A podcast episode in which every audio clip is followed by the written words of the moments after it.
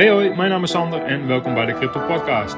In deze podcast neem ik jullie mee door de gehele crypto space. Hou ik jullie op de hoogte van het laatste nieuws en de laatste ontwikkelingen, zodat jullie voor jezelf kunnen bepalen of crypto iets is wat bij je past. Welkom en heel veel luisterplezier.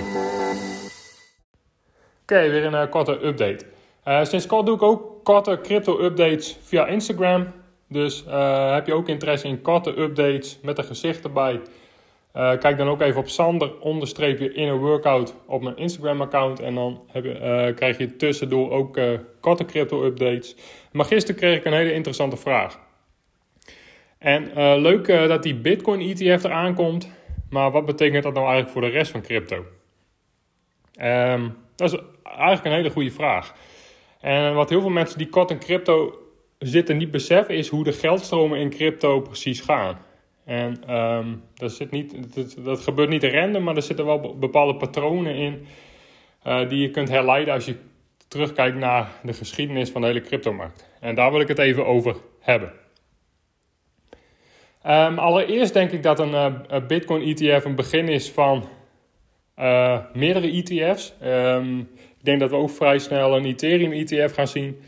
dus in die zin is het een start van een hele nieuwe manier voor institutionele investeerders om, uh, om exposure te krijgen met betrekking tot de cryptomarkt. Dus het is een hele nieuwe on voor hun om, uh, ja, eigenlijk uh, een nieuwe manier voor hun om te kunnen investeren in crypto. En institutioneel geld is gewoon, is gewoon gek op exchange tradable funds, zoals die volgende week voor Bitcoin gaan komen. Dus dat, het is een begin van, van een nieuwe manier voor institutionele investeerders om te kunnen investeren in crypto. Uh, wat ik zei, twee zullen er vrij snel ook uh, uh, Ethereum ETF's gelanceerd gaan worden.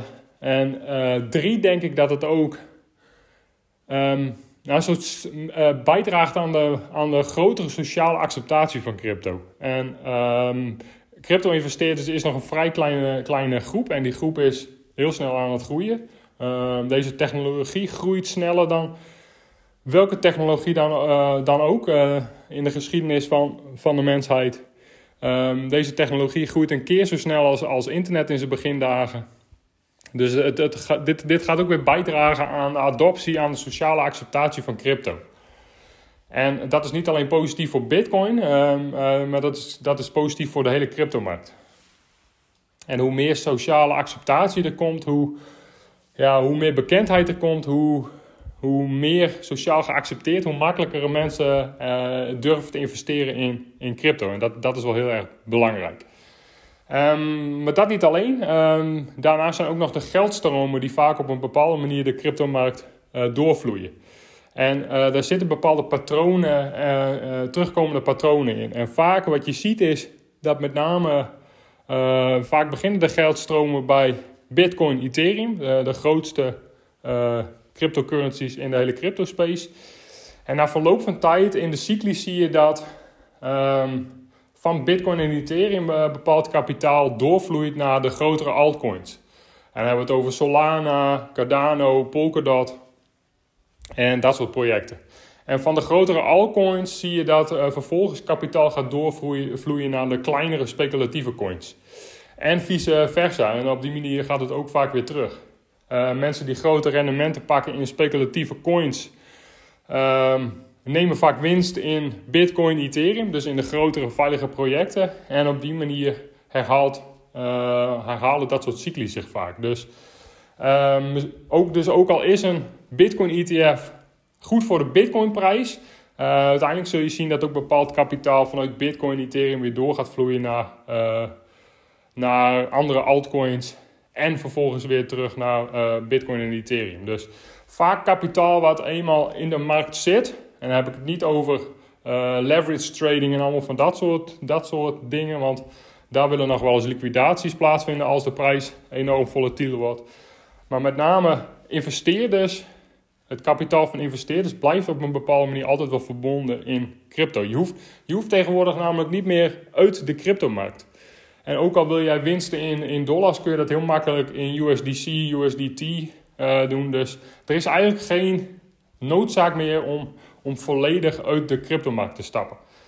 En zelf doe ik dat eigenlijk ook niet. Zelf neem ik ook winsten in Bitcoin, Ethereum of in USDC. Dus je kunt eigenlijk constant in de cryptomarkt blijven en daardoor zie je dus ook die bepaalde geldstromen. Uh, dus eigenlijk heel, heel kort, uh, ja, een Bitcoin ETF, ook al is dat uh, op de korte tot middellange termijn heel erg positief voor de Bitcoin-prijs, je zult zien dat bepaalde kapitalen ook door gaan vloeien naar andere projecten. Dus heel erg positief voor de gehele markt. Um, ja, dat eigenlijk even betrekking tot deze vraag. Ik vond het een hele interessante vraag. En nogmaals, mensen die kort in crypto zitten, zijn zich daar vaak niet van bewust hoe bepaalde geldstromen lopen. Nou, ik hoop dat je je een beetje inzicht heeft gegeven in, in nou, hoe, die, hoe die kapitaalstromen plaatsvinden. En uh, ja, dat, dat dus het een uh, vaak ook uh, positief is voor het ander.